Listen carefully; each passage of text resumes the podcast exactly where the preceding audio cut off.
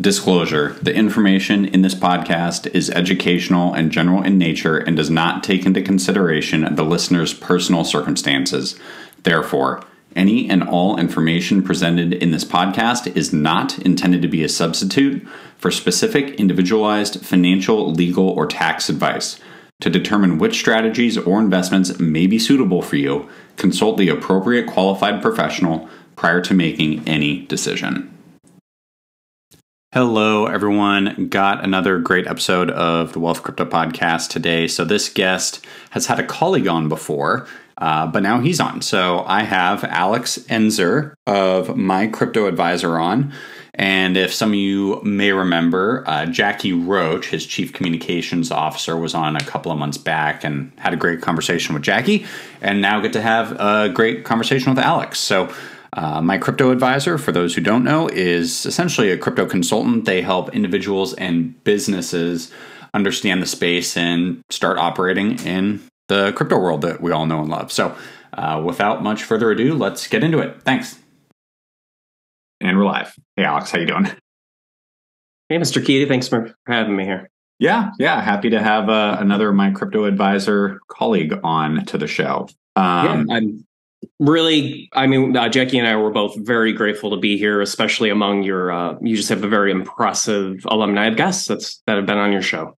Yeah yeah i mean it, it all happens just through networking. Um you know i mean i found out about you guys i think through rick. Uh so there you go. You're uh yeah that's the beautiful thing about you know web 3 is that the the level of networking even when you're hanging out in a metaverse uh, such as decentraland you, you never know you have a vc you know standing next to you in there so yeah yeah uh, that would actually be something we should probably talk about i've never actually been in web 3 decentraland so um but oh for, i love it yeah just yeah. uh I know the uh, blockchain based metaverses aren't very as popular as the Web two brand, you know, like the Roblox and the Minecrafts, right. but you know, I, I, do love the idea that you can own the digital property that you could purchase in these blockchain based metaverses and even the the content that you create can be resold on a secondary marketplace. Yeah yeah yeah. Um the gaming if you're big into gaming that might actually be something to kind of bring up too but let's uh not get ahead of ourselves here so maybe oh just, i'm ready to just go down the rabbit holes without even talking about myself. Yeah yeah let's let's give people a little background on who you are and you know what you do and then we can dig into all the all the fun stuff. All right. Yeah. Well, uh, my name's Alex Enser. I'm the uh, founder and CEO of My Crypto Advisor. We are a Web3 consultancy that helps onboard uh, companies and projects uh, basically into Web3. Um, so uh, basically, that entails um, everything from teaching individuals how to uh, self custody of their digital assets uh, to navigating uh, decentralized applications uh, such as Decentraland, as we mentioned earlier, sure. or uh, even other decentralized finance applications for that yeah. matter.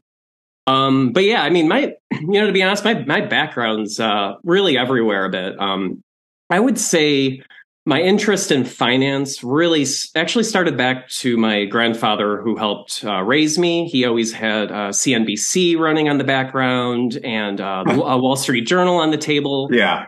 Um, you know, I also uh, managed. I, I, you know, worked in banking very briefly. Uh, managed a portrait studio at one point. Uh, before quitting my safe government job about two years ago to pursue my crypto advisor full time. I actually worked on the uh, forensic unit of a couple jails, so helping uh, working one on one with inmates and in groups to help them assimilate back into the community. Oh, and I also got to work with the legal teams and got to hang out. Got yelled at by a judge a few times in the courtrooms, but um. So yeah, my I mean again, my background's really everywhere, but my my heart's always been in the Web three space. Um, purchased my first Bitcoin uh, back in 2013. Oh, snap. I think what yeah. How about you? Yeah. Oh man, my first was 17. So, you know, and sort of the like, height of the craze, right? Yeah, and sort of crypto OG status. You definitely beat me, but um, no, I mean, do you? I mean, it was so basic back in the day. I mean, back in 20, you know, back in the day, Bitcoin was the premier place for NFTs. Um, and there weren't much use cases at that time. Um, but yeah, 2017, I mean, as time progressed, we saw the decentralized finance uh, come into play, the the NFT craze, and now Bitcoin's coming back full circle with uh, their ordinals and uh, BRC20s. So there's still mm-hmm. new innovations happening with Bitcoin. Yeah, uh, you know, like over a decade later. Um, but yeah, I've been in the uh, Web3 space since 2013. And, you know, believe it or not, it was really, um, I've been studying uh, geopolitics and the de dollarization trend, uh, actually going back to, I want to say 2011. And I, I think, you know, the whole, the Web3 idea proposed an alternative to our current financial system. Sure. Um, but yeah, I mean, you know, we're seeing it more in the mainstream now. You know, other uh, countries trading in uh, you know different currencies that may not involve the U.S. dollar. Um, but yeah, I mean, after you know the 2008 financial crisis, we had what uh, unprecedented money printing since then. Um, yeah, record low interest rates. Um, what near? I mean, I would say this has all been near zero, but let's say near zero for eight years of you know. Um, sure.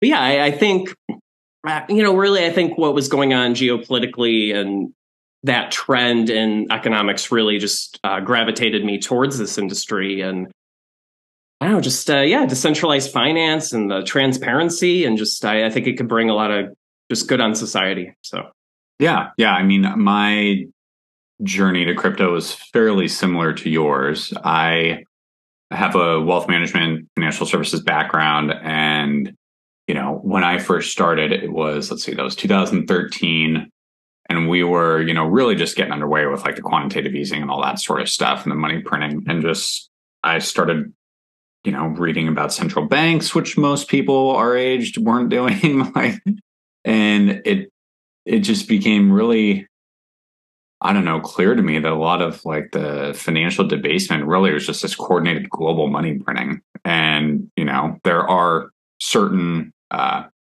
escape hatches historically gold silver you know, being one of them. But uh, crypto kind of spoke to me, just at least Bitcoin spoke to me, and that was sort of how I initially got into it. As like, you know, the simple analogy of digital gold, but you know, being transferable. All right, you can take a million dollars of crypto, you know, in a hard drive. You can't really carry around a million dollars of gold bars. I mean, you could get robbed, but but uh, well. Yeah, yeah, you remind me of the personal responsibility involved with self custodying digital assets on those hardware wallets. Like it, it is very paradigm shifting that we can hold, you know, digital assets, whether it's a token representing an ounce of gold in a Brinks vault somewhere, or you know, cash reserves, you know, in a bank somewhere. Um, but there's a lot of personal responsibility involved too. I mean, if you know, God forbid, yeah. your house burns down, your seed phrase goes up in flames. Yeah. Um, but yeah, the the idea of Bitcoin having a you know a finite supply, um, unlike a lot of you know fiat currencies for that matter. Um, but you know, I'm very curious. Um, I'm I'm really fascinated with this the the innovations with stable coins and the central bank digital currencies, the CBDCs, um, and just how they're sort of you know evolving in tandem right now. Um, I think you know one argument is like you know from the stable coin point of view would you rather have uh, you know the private sector have access to your data and innovate or you know with the cbdc's would you rather trust the government with that data? So i don't what are some of your thoughts on yeah um i mean this is something i've been meaning to spend more time sort of digging into but as far as my concern with cbdc's is just um you know the orwellian totalitarian sort of concern about them and you know, at least Western governments play them down, right? You know, cost of transactions will be less. Um, you can move money faster, you know, globally, all those, all those good things. But then, you know, programmable money is still programmable money. And my kind of take is we probably shouldn't even allow a government to sort of have that level of influence over what we do. Um, to me, it doesn't really feel very free or democratic if a bureaucrat somewhere in the Fed can just, you know, turn off, say, your bar budget for the week and you can't go out and buy a beer. Like that seems a little extreme to me. Um, yeah. So my take is more generally just, you know, they sh- they shouldn't have access to it. But to to that end as well, like you know, having a certain group of like a cartel of banks do the same thing. Like we kind of saw this with the trucking uh, COVID protests in Canada last summer. Like um, Canada just turned off, you know, all their financial transactions. That's not cool, right? So whether it's a group of banks or the government doing it, I generally shy away from the idea just as a matter of principle. Um, oh, it's, uh, I don't know. We'll we'll see. I mean, you know, there there's all sorts of companies helping implement these things globally already. So, um, yeah, I do. I, I, think it's a really interesting uh, philosophical debate that goes back to the the very foundation of what money is. Um, yeah, I would, you know, it, you know, even you know, I would say CBDCs are an interesting concept in one way because, um, you know, in theory, you know, I mean, you could, in theory, disintermediate commercial banks. You know, if you know, if all all of us just had a direct relationship uh, with our central bank or with the Fed, um, yeah, I mean, which would in some ways disintermediate the middleman. Um, but yeah, yeah, I mean, just the whole the whole idea of this is very uh, fascinating I just think it's very fascinating, and I mean, it goes back for as long as we've been using money, right? Yeah, I mean, there's a book that I've referenced, um, the Bitcoin Standard. I yeah, think. Yeah, yeah, yeah yes, yes. Yeah. I, I, enjoyed that book as well. Um, and uh, the uh, the the uh, wow, I I know I I love the token economy book, but I know Jackie's always you know promoting that one. Yeah, as well. Yeah. Um, I also, um, you know, regarding CBDCs, I'm curious, um, just the level of you were talking about programmable money, and you know, I do imagine, you know, someday will we be receiving our universal basic incomes?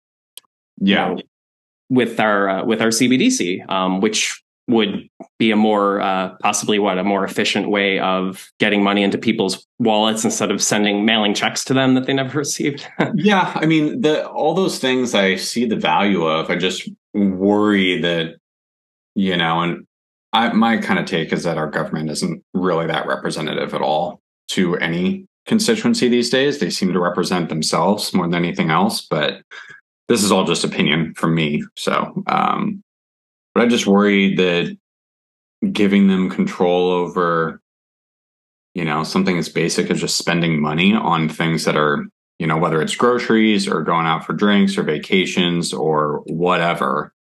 Um, I just, I, I worry about giving them the ability to do something like that because if you give it to them, they will keep it type thing. Um, so being concerned, yeah, about you know there is a potential for abuse there. Who who's going to regulate that? Yeah, no, I mean those are all you know valid concerns that we should be discussing, and yeah, I mean all of this technology needs to be properly regulated at the end of the day. So yeah, and that's a fascinating thing uh, that's happening right now too. I was uh, listening to. Do you listen to Bankless at all?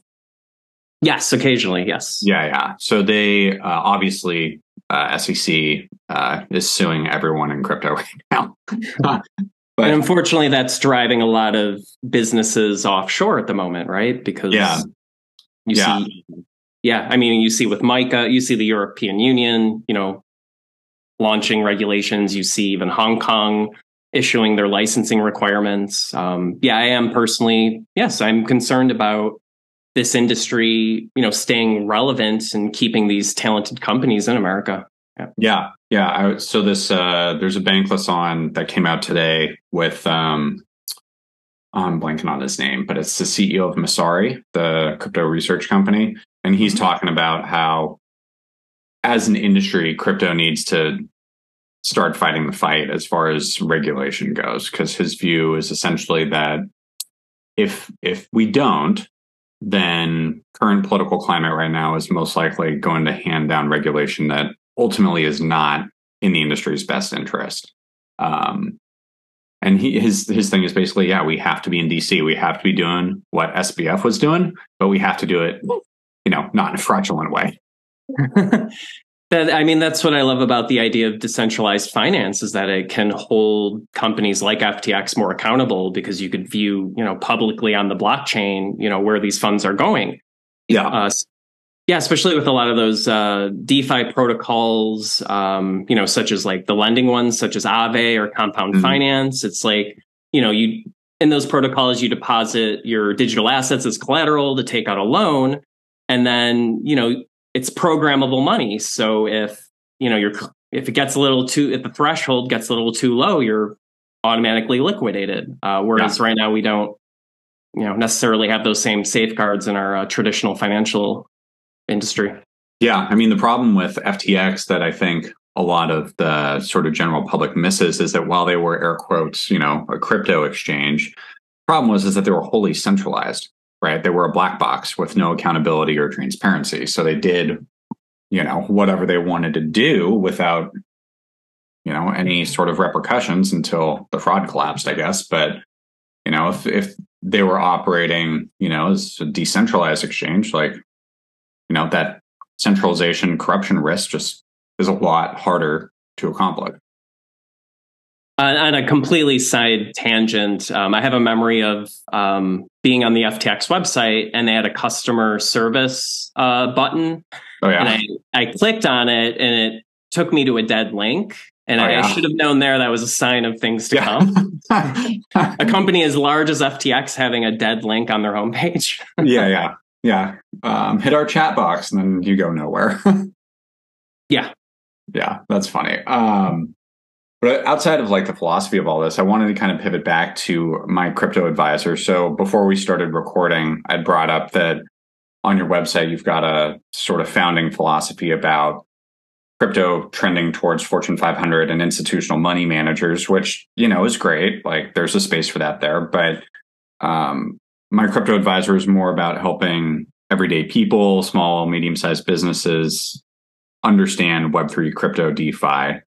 Um, how, how did you get there? Like, how did you start the business and what was, I guess, like that aha moment to help people, you know, everyday normal people understand this space?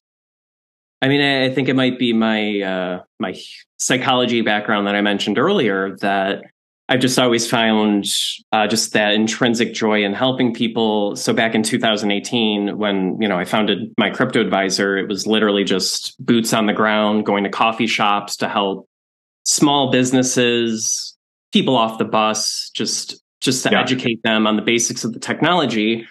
Um, and yeah, we have that same the yeah that principle you saw on the, our website. It's you know it you know it has been the same even though the, the clients have changed very much over the years. But um, sure. yeah, I mean we believe that Web three shouldn't be reserved for you know Fortune 500 companies or institutional investors. It should really be for everyone, and we want to really just onboard everyone we can into Web three. Um, but yeah, I mean that's that's still our goal at our at our heart. Um, but actually the majority of clients, uh, especially during the bear market, are I would say a, you know accredited investors, people with money that, um, yeah, people with money that need help with their Web three brand or uh, just getting into the space. Um, sure. A lot of our clients in the past, um, you know, it could be, yeah, I mean, I guess that's the beauty, you know, like I mentioned earlier of networking in this industry is that, you know, even though our goal was for everyday people, we've had the opportunity to work with, you know, CEOs across um, so many different industries. Um, yeah. And just the fact that we have the opportunity to, uh, like you mentioned earlier, uh, there's the Vision Conference. We're going to be able to uh, go there and do a workshop on just how to uh, mint your own NFT using uh, OpenSea. Um, sure. Yeah. We're going to do something called lazy minting. Uh, so it's not going to cost anybody gas fees until yeah. they, uh, you know, tr- it gets transferred on the blockchain or somebody sure. buys it. Um, but yeah, just uh, we offer a lot of workshops with that for people that just want to get dip their toes in the space and then we also offer you know a little more hands-on you know helping to get everyone set up you know if they need to go that route helping them get set up with their their Web3 wallets. Um, you know, especially you know we're big on best security practices. Uh, you know, things of that nature. Gotcha. Okay, so how uh, like how have you guys, I guess, evolved? Like you started, you said you started really, you know, boots on the ground, just sort of scrappy startup mentality, but it sounds like you've had a decent amount of success in in building the business. What is, I guess, what has changed since you started it? It's been what four years, five years or so. So ah, feels like a lifetime. yeah. Um, you know, I, I guess um, regarding our boots on the ground, where our heart is at, um, you know, Jackie and I had a wonderful opportunity to uh, design a program that we called Phygital Learning uh, with the Salvation Army. Okay. Uh, so we were we were actually able to teach um, basically. So we taught the parents, we taught the administrators at the Salvation Army, and the guardians and parents of children, uh, basically how to set up their Web three wallet. Uh, taught them about NFTs, and then w- with the kids or with the adolescents, we were able to use uh, text to graphic artificial intelligence to Mm. have them create their own artwork uh, Okay. using like an ad libs exercise. Yeah. And then uh, we actually tokenized that on our end and we transferred it to the parents and administrators digital wallet. So they have Okay. Like a nice little, you know, artwork of their kid. Um, Sure. Yeah. yeah, I mean, again, that's like, you know, at the end of the day, that's what, you know, makes us feel good what we're doing. Um, but what's really changed about uh, my crypto advisor is just working more on projects and teams. Okay. Um, you know, the majority, you know, over the year, for the majority of our history, it was more uh, one on one and one on two consultations. sure. Uh, for every random thing a client would ask us, whether it was, oh, how do I, you know, maybe it's a degen wanting to, you know, purchase Shiba Inu before it was even on the exchanges. And Sure. Yeah. like, yeah. oh, how do I use this centralized exchange here to buy this meme, this crap coin? yeah. Yeah. um, and then um, yeah or even uh, digital asset recovery we we've actually recovered hundreds of thousands of dollars for clients over the years that might have sent let's say um, hundreds of thousands of dollars worth of digital assets to the incorrect wallet address but it was still a wallet they owned Yeah. Okay. um, yeah so things of that nature um, but now it's more helping to onboard a team and getting them ready to launch their brand in the web3 space uh, so that's what's Okay. changed a little bit and then also pivoting more uh, we're doing more workshops now so just um, okay. You know offering our knowledge to a wider range of people at the same time so Okay, interesting. Um, so, so it kind of sounds like you guys have evolved more into almost like a branding sort of marketing consultancy in a way for, like you said, launching Web three brands. What exactly does that mean? Uh, more of the back end. So um, Okay. again, getting them set up, getting them set up not only on the uh, software hardware wallets that they may need to manage their brand, Sure. but also teaching them how to use uh, different centralized applications. So whether it's um, you know help setting up their um, Gnosis safe, uh, so they have a treasury for their for their brand. Um, okay. helping them to actually you know hold their hand while they well well whether it's deploying a smart contract for an NFT collection or if they actually just want to launch an NFT collection so you know holding their hand through the marketplace um, so yeah all things uh, more of that nature Okay. So it's more kind of on the infrastructure of like, here's how you set this thing up. Here's how you accept payments in crypto.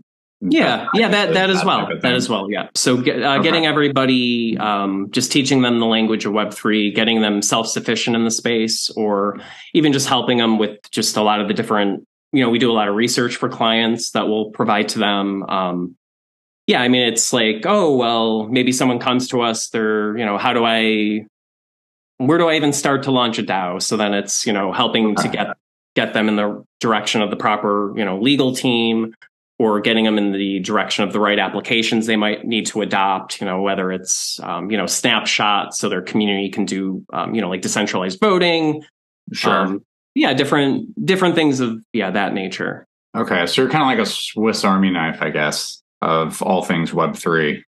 we are a swiss army knife we are we are working that th- working on that though that's why you know i love jackie is you know she's wonderful with the messaging uh, Yeah. I, I love Jackie's. Uh, Jackie has a wonderful big picture vision of the space, and she's a great public speaker. And when I talk, it's I you know I, I get a little bit in the weeds, uh, Yeah. which is very yeah, it's very Swiss armor armory or, or Yeah. Yeah. yeah. Swiss Army. It, it definitely is. Um, but that's the beauty of Jackie. I mean, she'll. Oh no, it's just she'll sum up everything I said in maybe three wonderful.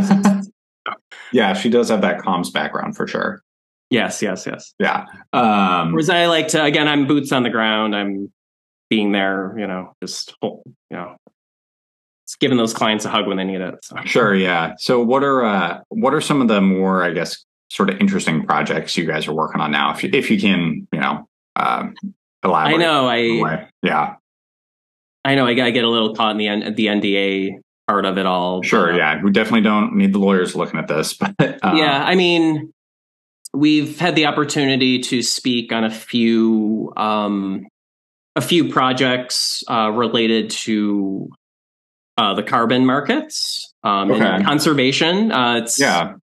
Surprisingly, we actually have a lot of uh, projects reach out to us with uh, conservation related goals in the space. Interesting. Okay. Um, yeah, because I mean, what's really fascinating about the blockchain is that you can, you know, it's a it's a ledger, a public ledger that you could, you know, you create uh, digital representations of anything and track it, whether it's you know supply chain, so whether it's a piece of food you purchased at Walmart and seeing where you know the provenance of that on the blockchain, or if yep. it's maybe even a carbon credit for that matter. Okay, um, and also um, like a token. We have a very interesting, uh, potentially a, a, token project in in the works as well. Uh, okay.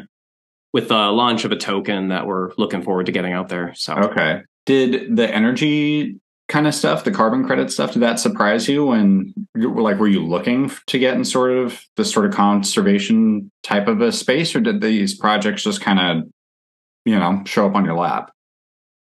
We got a lot of, yeah, I, I, you know, I guess this is your Swiss Army knife approach. It's like we get a lot of, you know, random projects in the inbox. So it's like, you know, maybe one company, they're like, oh, we want to put gold on the blockchain. And then you know another company might you know we've had a lot of companies that just want to launch a, a payment token.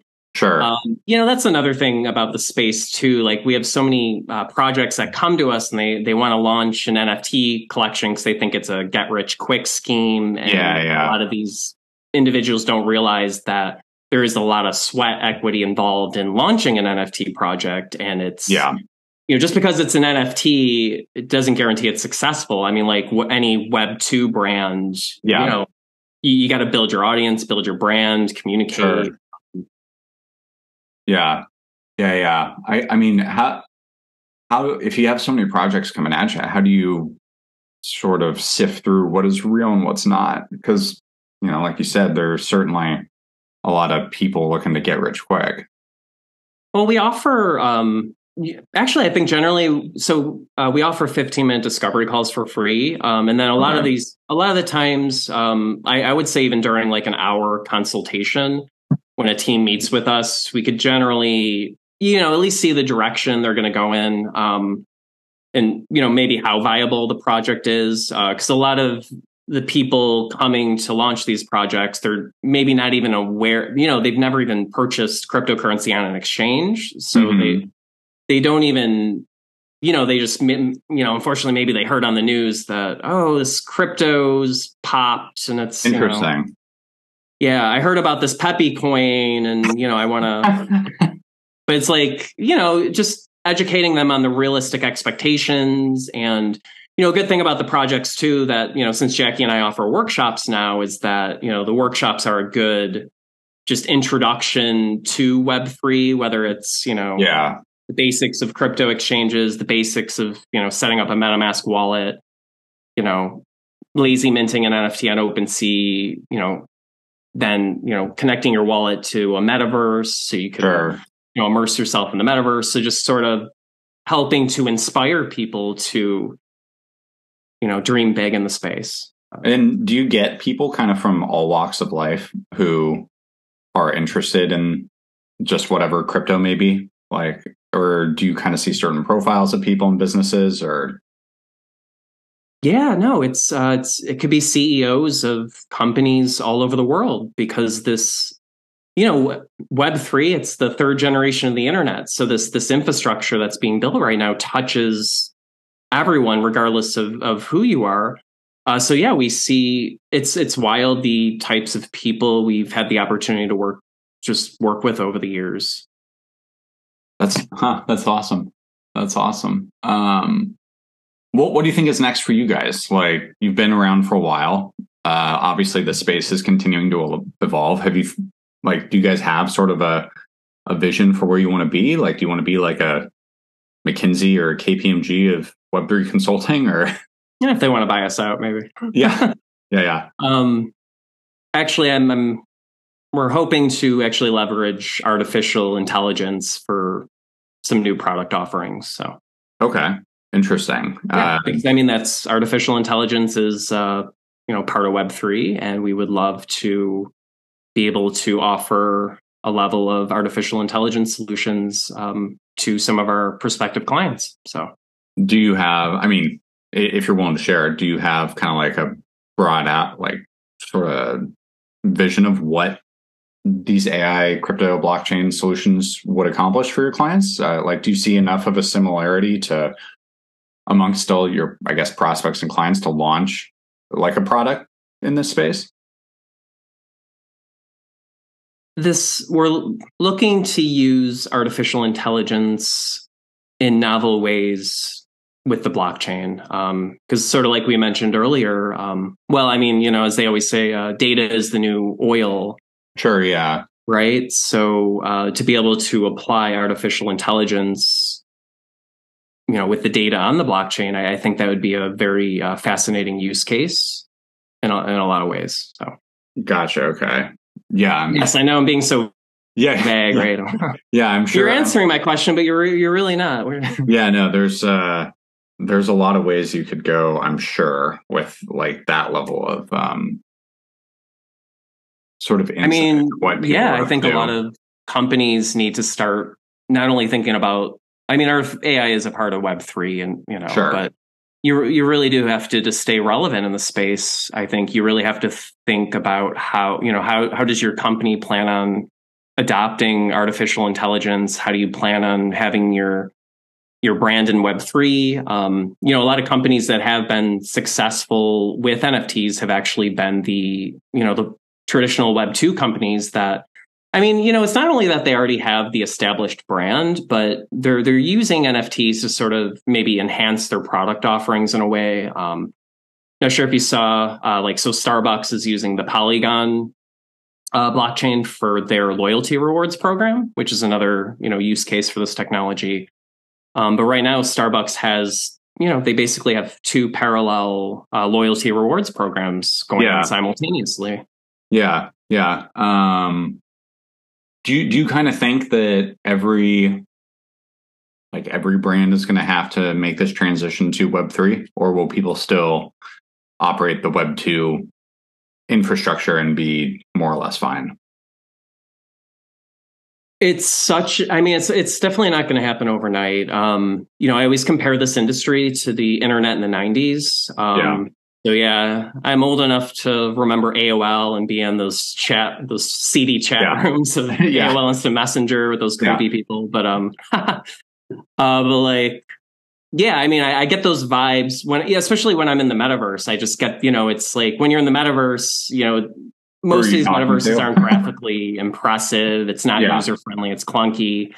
Um, and I mean, same thing with the internet in the '90s. It was slow, not user friendly funky. Um, but I, I, couldn't imagine, you know, 30 years later that I would be on this call with you, just yeah. meditating. Um, yeah, like you can't foresee the innovation that that lies ahead. Sure. And I think, you know, they refer to this moment as the fourth industrial revolution. And yeah, I mean, how will the evolution of Web3 and just artificial intelligence, you know, look 30 years from now? Um, yeah. I, I know there's a lot of, you know, concern about, you know, artificial intelligence, you know, disintermediating people, but I also think it gives a lot of uh, people opportunity that, you know, I, th- I think individuals that have the vision, but, you know, they didn't have the capital or the network to build their company. Um, I, I think now, thanks to AI, it sort of actually, in a lot, in some ways, it actually empowers people to create these big visions that maybe they didn't necessarily have the capital or the network to build. So.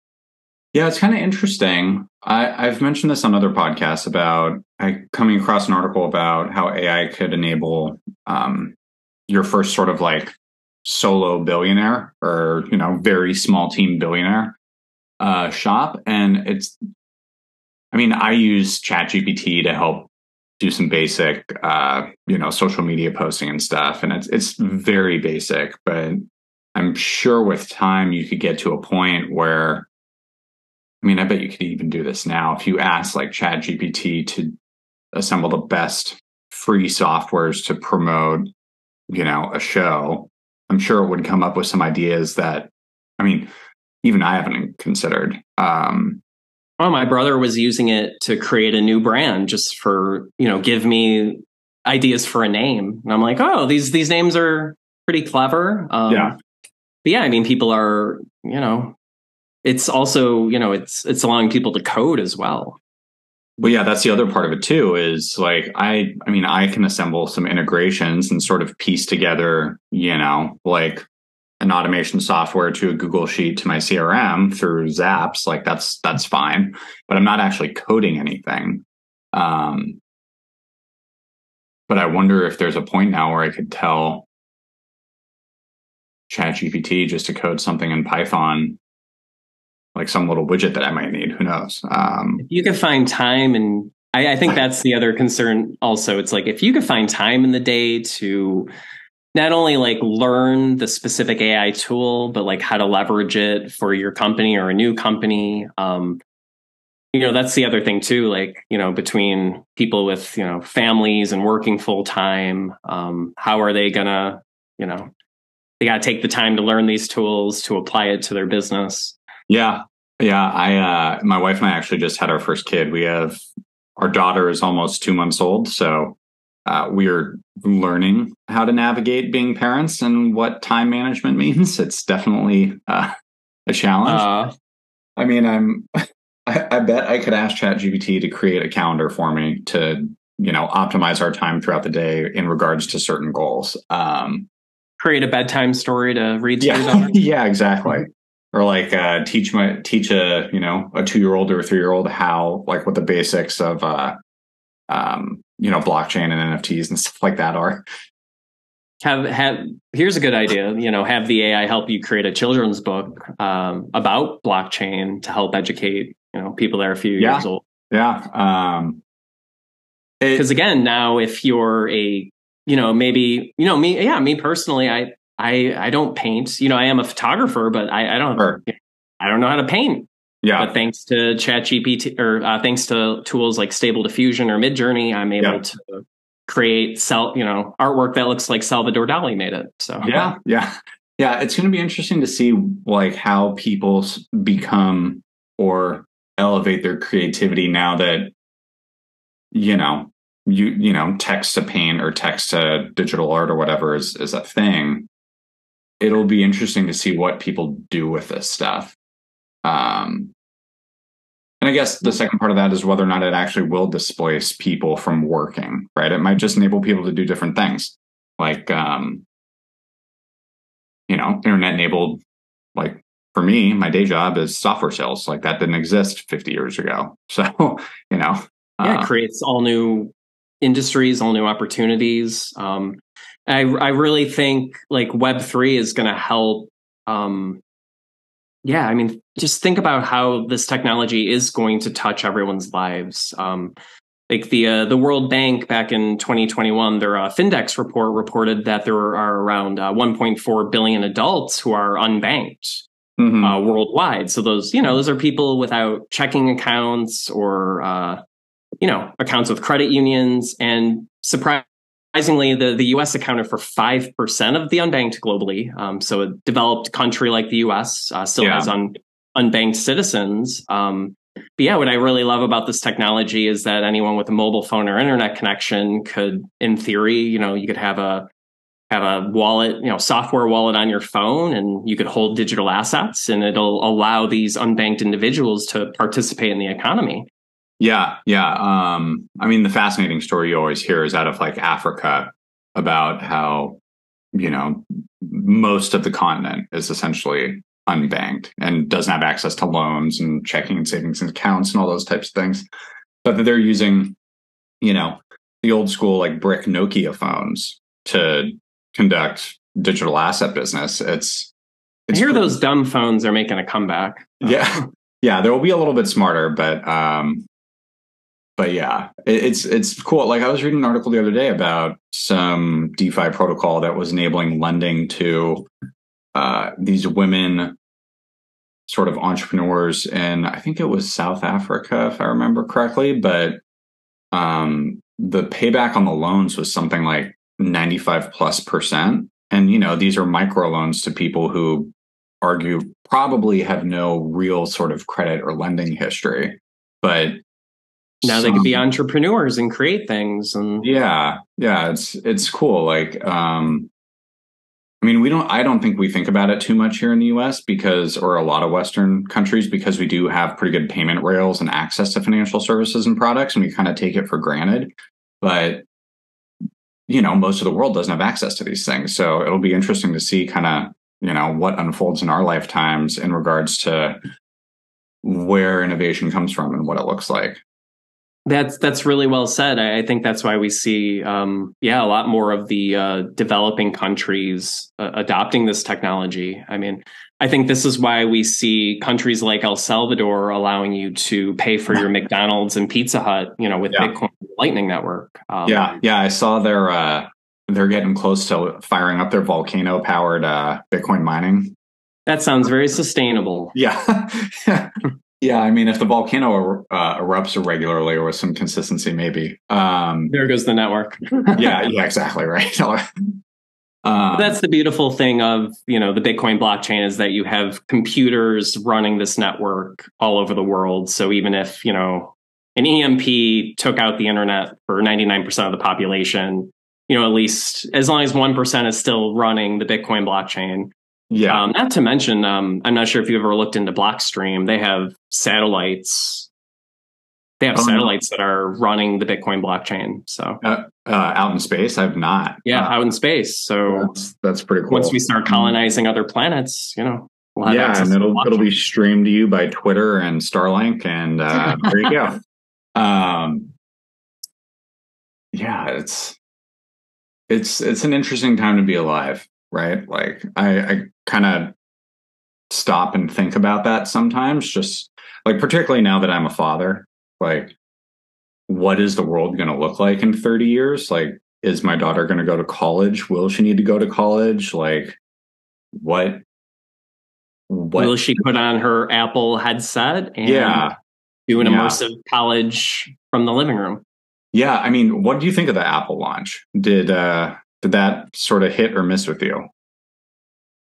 You know, okay, so that's that's funny. So, you know, initially I, I was I was an Apple fanboy back in the day, you know, during my college years. Yeah. And you know, Steve Jobs died, and I just never felt that innovative magic. I mean, they, it took them how long to have widgets? Um, yeah, yeah. So yeah, actually, I just went back to uh, to Windows. But you know, I think the past year, uh, Apple has been piquing my interest again. Um, yes, this headset does look like scuba gear, and it, it has a thirty better what, than others out on the market, though. Yeah, I mean, but it's it's almost like when we owned an iPod Generation One. So I mean, again, yeah, I actually think Apple is going to help make this technology mainstream. I mean, I love the idea that you could not only you know the augmented reality aspect of it but then you could choose to do the oh you're now you're in vr so it's not like wearing that you know clunky yeah. Oculus um, yeah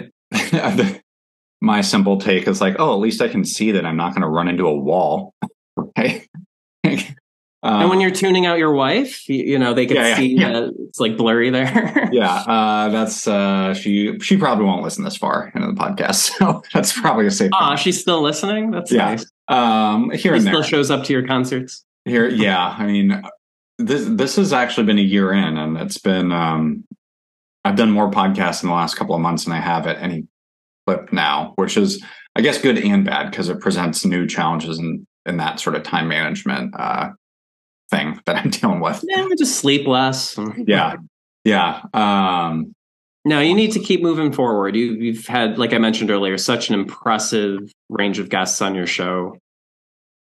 Yeah, I appreciate that. It's it's been it's honestly been a bit of a surprise, right? Um, I kind of started this with some buddies as first guests, and you know was able to, I guess, just get lucky. Um, I mean, I think the big turning point really was having Rick Edelman on. And to Rick's credit, I don't know if you've done a podcast with Rick or or met him personally. Um, I just reached out on LinkedIn and said, "Hey, this is what I'm doing.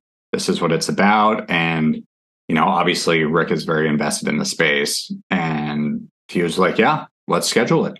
I mean, it did. His schedule's busy, so it did take a couple of months to to, to get him It's on. such a privilege to yeah, just to get him for a for a block of time. Yeah. Um, yeah, I'm really, yeah, I'm just really grateful. I feel like life has just come full circle in a lot of ways. Just having an opportunity to speak, you know, at a conference where he's going to be the keynote speaker with uh, Congressman McHenry and the SEC. Um, That'll yeah, I mean, it's sort of like I said earlier. Just you know, just I started. Yeah, I mean, you know, started from nothing. Just you know, reading Wall Street journals on the table as a kid, and just being able to be in the same room and just to be able to yeah meet with Rick Edelman is just it's it is such a privilege that I'm actually you know just very grateful for. It's very humbling in a lot of ways. Um, we're also actually going to have the opportunity to do his uh, to to do the POAP drop for the uh, NFT or uh, for the DAC FP Vision Conference. Yeah. have you ever yeah. uh, gone down the POAP rabbit hole at all? no, I have not. Um, let me let me write it down. So what what is that? Po app? Just uh, it's it's like a modern day ticket stub on the blockchain with oh, blockchain type functionality. Uh, so a lot of events will issue uh, POAPs to to attendees of the event. yeah, And I mean, you could later add functionality to the POAP in the sense of like you could yeah. token, yeah, um, you could like token gate your Shopify channel. Um, I think we could token gate the Zoom meeting even. Um, so you know, functionality like that. But yeah. So basically, it gives access to exclu- like exclusivity, certain deals, certain events, type thing. Yeah. And Yeah. um, what's cool about the POAP, or yeah, even specifically for this event, is that um, uh, the attendees are going to be able to just tap their phone on an NFC capable device and then to receive their POAP. Yeah, Uh, what I do love about the POAP ecosystem is that um, when you receive a POAP, you could reserve it with your email address okay, until you're ready to download, let's say, a MetaMask wallet, and then to okay. Well, that's good because uh, I'm you know a lot of people are still not you know on a hot wallet yet, right? People, everyone uses email. Yeah, exactly. And I think Yeah. I think um, again, like I was saying earlier about how Web two companies are making it easier because there are um, I think they call it yeah wallet as a service like uh, Coinbase or Crossmint or uh, Magic. Uh, some of these companies allow you know it starts with email. Oh, they'll they'll actually custody your assets for you in Sure. your wallet, and then when you choose, you can transfer them out Yeah, and I think that will be a way, you know, nice little uh, step to mainstream adoption to make it that user friendly. yeah, yeah, yeah. So when when is the conference? That's coming up in like a week or two, isn't it? Right? Ooh, uh, well, five more days. oh, five. To, okay, so it's it's uh, what is it? a lot of work over here. Yeah, yeah, yeah. Let me see. I mean, a couple people have asked me if I was going this year. Um, I know I heard you tell Jackie you're not going, which you know disappoints me. Yeah. N- well, next year it'll be on my calendar for sure. Um, hopefully it'll be in Austin too. I haven't been back to Austin in a while. Um, Austin's fun. actually my first time in Austin. Do you have any recommendations?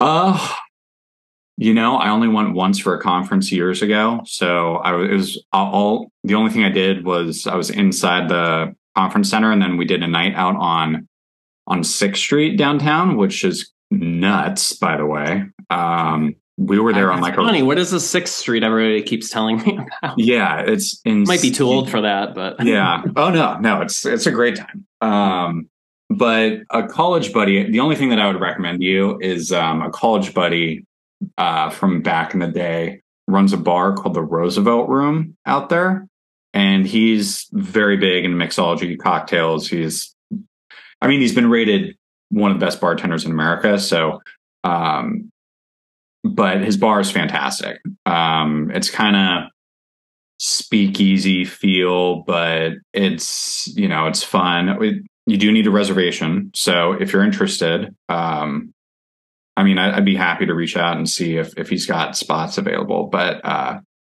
the Roosevelt Room is fantastic. Um, it's a really good time. So I will put that on my bucket list. So yeah, yeah, it, that's the only thing that I could that I could give you. Other than that, like Sixth Street is nuts. Um, Somebody told me there was a delicious donut place on Sixth Yeah. Street. yeah, Like that's so Um, random. I mean, I do want to go to Austin to go to Joe Rogan's comedy uh, Mhm. Comedy spot, um, Mothership. So might be something. Can you interview? Out. Can you get on his show? yeah, be interesting. Yeah, that that would be something. Some uh, rabbit holes you could go down with him. Oh my god, yeah, it'd be great. Uh, it'd be uh, have to be careful on you know what you say on something like that for sure. But uh, the whole yeah. world watching. Yeah, right. I mean, uh, I, I have been meaning to to get do like my own sort of guest circuit. Like I've had a lot of guests on my show. Um, I think in terms of just more viewers and a more diverse set of viewers, it'd be good to do other people's shows. So I've been meaning to start to figure that out. But yeah, Jackie and I have the My Crypto Cast. Um, yeah. yeah, I'm sure we would always love to have you on. And yeah, yeah, happy to do it. Um, just like another set of projects, which I'm sure you're. I know. I feel like you're familiar with work already, and yeah. you have a kid now. But yeah, no, yeah. I will keep that in mind. And I, uh, again, I'm I'm so grateful to uh, be here with with you today and go down a bunch of rabbit holes. So. Yeah, yeah, no, we uh we didn't even get into the metaverse side of things, which I, the gaming side, but um maybe we can do that on another one here. Yeah, uh, definitely. I, I yeah, I mean, there's so much to talk about in the space. So yeah, it, yeah, it touches sure. every industry. Um, but yeah, yeah. Thank thank you again for having having me here. Um, for anyone that wants to uh, check out my crypto advisor, uh, just please check out our website at mycryptoadvisor.com. And yeah, cool. Thank you for everything. Yeah. Um, shall we leave it there, Alex? I think I think we did it.